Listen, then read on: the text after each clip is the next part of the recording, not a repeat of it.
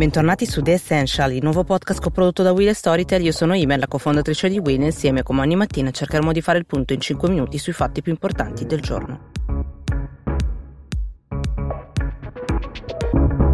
Ieri mattina c'è stata una sentenza che sta facendo molto discutere, una sentenza della Corte tedesca che chiede alla Banca Centrale Europea eh, di dare spiegazioni circa il programma di acquisto che ha deciso di fare la BCE eh, da 750 miliardi di euro legato all'emergenza pandemica. La sentenza riguarda appunto questo programma che è un programma di quantitative easing lanciato già dalla BCE durante la presidenza di Mario Draghi nel 2015 e poi è stato prolungato fino a settembre dell'anno scorso. Dopodiché è stato interrotto, è stato poi ripreso dalla presidente ora in carica Christine Lagarde proprio per aiutare l'emergenza e i paesi più in difficoltà. Nel merito i giudici quindi cosa fanno? Chiedono un ultimatum di tre mesi entro i quali eh, la BCE deve dare delle spiegazioni e chiarire come ha usato questo aiuto. Per esempio l'Italia pesa solamente il 15,6% nel capitale della BCE, ma eh, ci sono stati gli acquisti a favore dell'Italia eh, che superano il 30%, quindi la Corte sostiene che non ci siano delle dimostrazioni sufficienti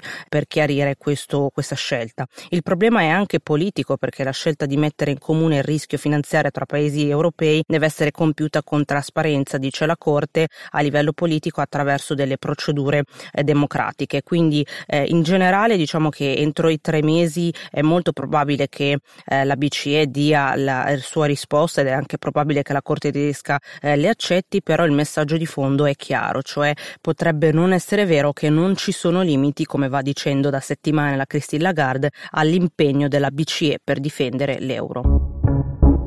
Intanto il nostro governo continua a lavorare su quello che è il nuovo decreto da 55 miliardi di euro, non senza ostacoli e un altro eh, che si è aggiunto allo scontro è la regolarizzazione dei migranti, che è un intervento eh, proposto dalla ministra delle politiche agricole Teresa Bellanova con l'obiettivo di fare emergere tutte quelle persone come braccianti, colfe, badanti che svolgono attività in nero. In tutto sono 600.000 questi lavoratori e secondo la Bellanova questo dovrebbe eh, essere inserito già in questo decreto a maggio appunto punto, ma si è bloccata la proposta data la contrarietà del Movimento 5 Stelle che ritiene serva un decreto a parte per predisporre questo tipo di sanatoria. Intanto il Presidente Conte e il Ministro dell'Economia continuano a incontrare eh, i sindacati, l'hanno fatto ieri sera, questa mattina invece sarà la volta delle associazioni di categoria come Confindustria, Confesercenti e Confapi. Eh, si parla di come verranno usate eh, le misure di aiuto, come per esempio i 10 miliardi destinati alle piccole e alle medie imprese imprese, si cercherà di capire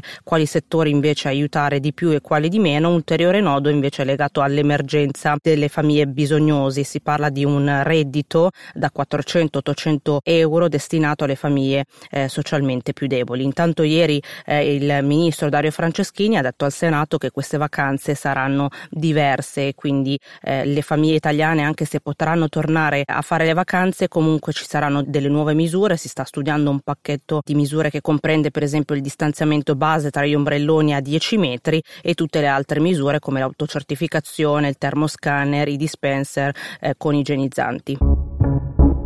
Un'ultima nota dall'Europa, il Regno Unito stenta ancora a riaprire verso la fase 2, è stato il paese più restio in Europa a introdurre all'inizio le chiusure e ora è diventato anche quello più cauto nell'avviare la riapertura, complice un po' la paura del governo che attanaglia anche l'opinione pubblica, dati anche scoraggianti eh, numeri, il Regno Unito ora è diventato il primo paese europeo con il maggior numero di decessi per coronavirus, giovedì è previsto un riesame del lockdown, ora è scontato che verrà eh, prorogato di altre tre settimane. Domenica il Premier eh, Boris Johnson parlerà alla nazione per delineare un po' la roadmap, cosa ci si aspetta nei prossimi mesi, delle misure sicuramente restrittive che, eh, dice Boris Johnson, varranno almeno fino alla fine dell'anno. Nessuna speranza invece per pub e ristoranti, non esiste al momento nessun calendario per la loro riapertura, così come eh, per cinema, teatri. Invece la scuola dovrebbe essere data un po' più priorità perché già dal primo giugno dovrebbero poter rientrare entrare in classe bambini elementari